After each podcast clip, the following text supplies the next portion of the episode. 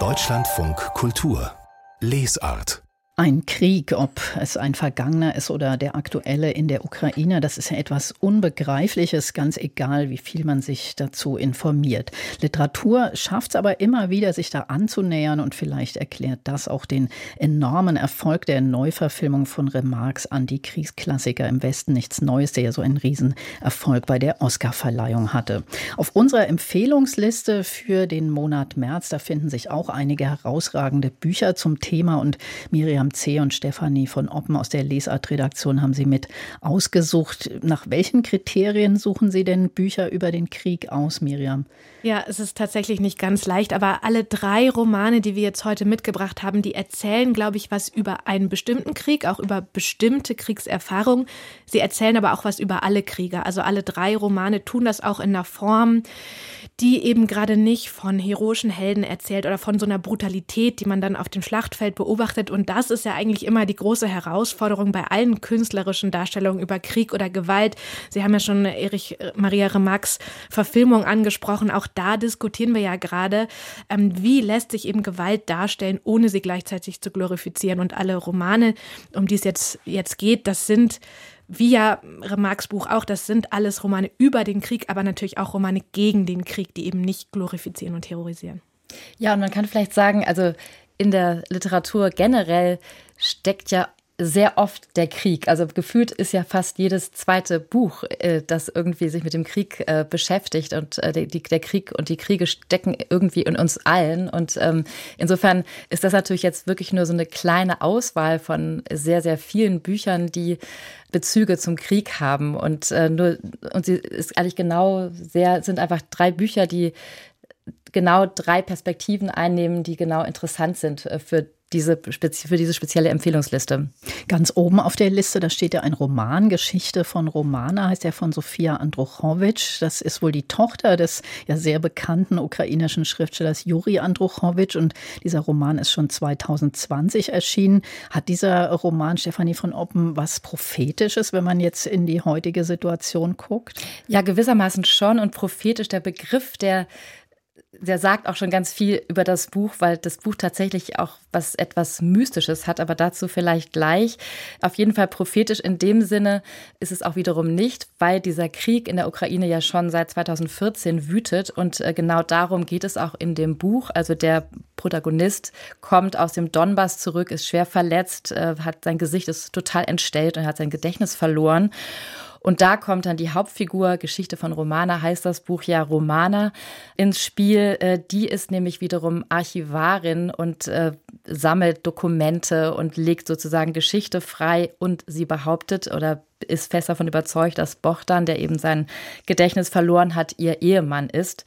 Und äh, dieser Roman ähm, befasst sich dann eben mit diesem Freilegen von Geschichte, von Geschichten von Bochdan, aber eben auch geht weit zurück. Also sie arbeitet im Kiew, in, in Kiew in, in einem Archiv an der Sophienkathedrale, an der tausendjährigen. Und sie geht zurück bis eben in die Zeit von Stalin, diese unendliche Gewalt und diese unendlichen Kriege oder diese unendliche, unendliche ja, Ungerechtigkeit, die damals stattgefunden hat und vor allem auch allem voran dieser Holodomor, der ja auch traumatisch war für die Ukraine. Und da tauchen dann eben in diesem Roman plötzlich Personen auf aus dieser Zeit. Und äh, insofern kann man sich halt vorstellen, das ist äh, ein Roman, der auf ganz vielen verschiedenen Ebenen spielt und geradezu mystisch anmutet. Also es kommen Urgroßmütter, Waisenkinder, geliebte Priester, die unter Stalin gelitten haben, zu Wort.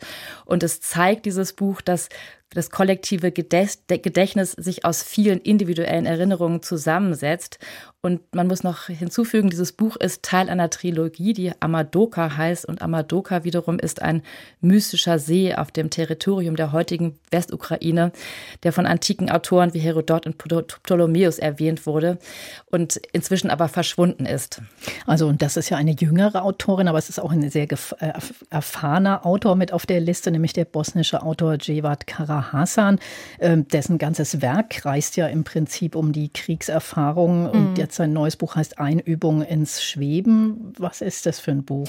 Ja, Jivat Kara Hassan hat ja die Belagerung von Sarajevo eben durch die Armee der bosnischen Serben selbst miterlebt, ähm, die im Frühjahr 1992 begonnen hatte, über 10.000 Menschen das Leben gekostet. Und davon erzählt er jetzt eben in diesem Roman Einübung ins Schweben anhand von zwei Männern. Also es geht einmal um Reiko, der wohnt in Sarajevo und der hat gerade Besuch von Peter Hurst. Das ist ein walisischer Übersetzer und Intellektueller, den Reiko eigentlich auch sehr verehrt. Und eben während der zu Besuch ist, beginnt also die Belagerung der Stadt und die Granaten prasseln also auf diese Stadt. Und Peter Hurst will die Stadt also erst verlassen. Natürlich entscheidet sich dann aber spontan um und wir sehen dann beim Lesen sozusagen dabei zu, wie dieser Peter Hurt immer begeisterter ist oder richtig so euphorisierter vom Kriegsgeschehen. Er verliert komplett seine Werte, alle seine Moral. Er stürzt sich so richtig in diese Gefechte, schießt am Ende auf offener Straße um sich, er vergewaltigt. Und eben dieser Freund Reiko, der diesen Peter halt so verehrt hat, ähm, der erzählt uns das alles aus der Ich-Perspektive und beobachtet das mit zunehmender Sorge, beobachtet aber eben auch, wie sich nicht nur der Freund verändert, sondern die ganze Stadt, also wie sich alle Menschen durch diese Kriegserfahrung verändern. Also ist ja offenbar das äh, Spannungsreiche, die äh, jeweilige Perspektive, mit der auf den Krieg geschaut wird bei diesen beiden Büchern. Ja, absolut. Und eben bei Kara Hassan ähm, Jetzt ist mir aber besonders aufgefallen, ein sehr philosophisches Buch hat mich auch wirklich sehr beeindruckt, aber bei Kara Hassan erzählen eben zwei Männer, die aus der Perspektive von zwei Männern und deswegen haben wir noch einen Roman mit auf diese Liste gesetzt von Ulrike Dresner, die Verwandelten.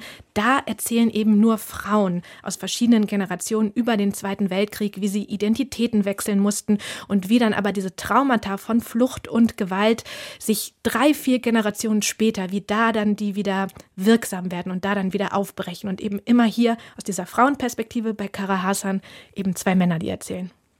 Genau, und wenn man vielleicht das noch hinzufügen kann, also bei Kara Hassan interessanterweise spielen die Frauen eher so eine Nebenrolle, ne? Die, äh, das ist, äh, während bei Ulrike Dresner die Frauen absolut im Mittelpunkt stehen, auch wirklich es um starke Frauen geht, äh, hat man bei Kara Hassan den Eindruck, dass die Frauen eben wirklich eher so die, die, die Randerscheinungen sind und das, das, aber das ist natürlich auch sein, äh, ja, sein Versuch zu zeigen, wie männlich geprägt Krieg normalerweise ist. Und äh, gerade eben an dem Beispiel von diesem unglaublichen Journalisten, der sich da in einer Weise wandelt, wie man es überhaupt nicht glauben kann. Miriam C. und Stefanie von Oppen, vielen Dank für diesen Einblick in unsere Empfehlungsliste für den Monat März. Und die ganze Liste, die finden Sie auch bei uns im Internet unter www.deutschlandfunkkultur.de.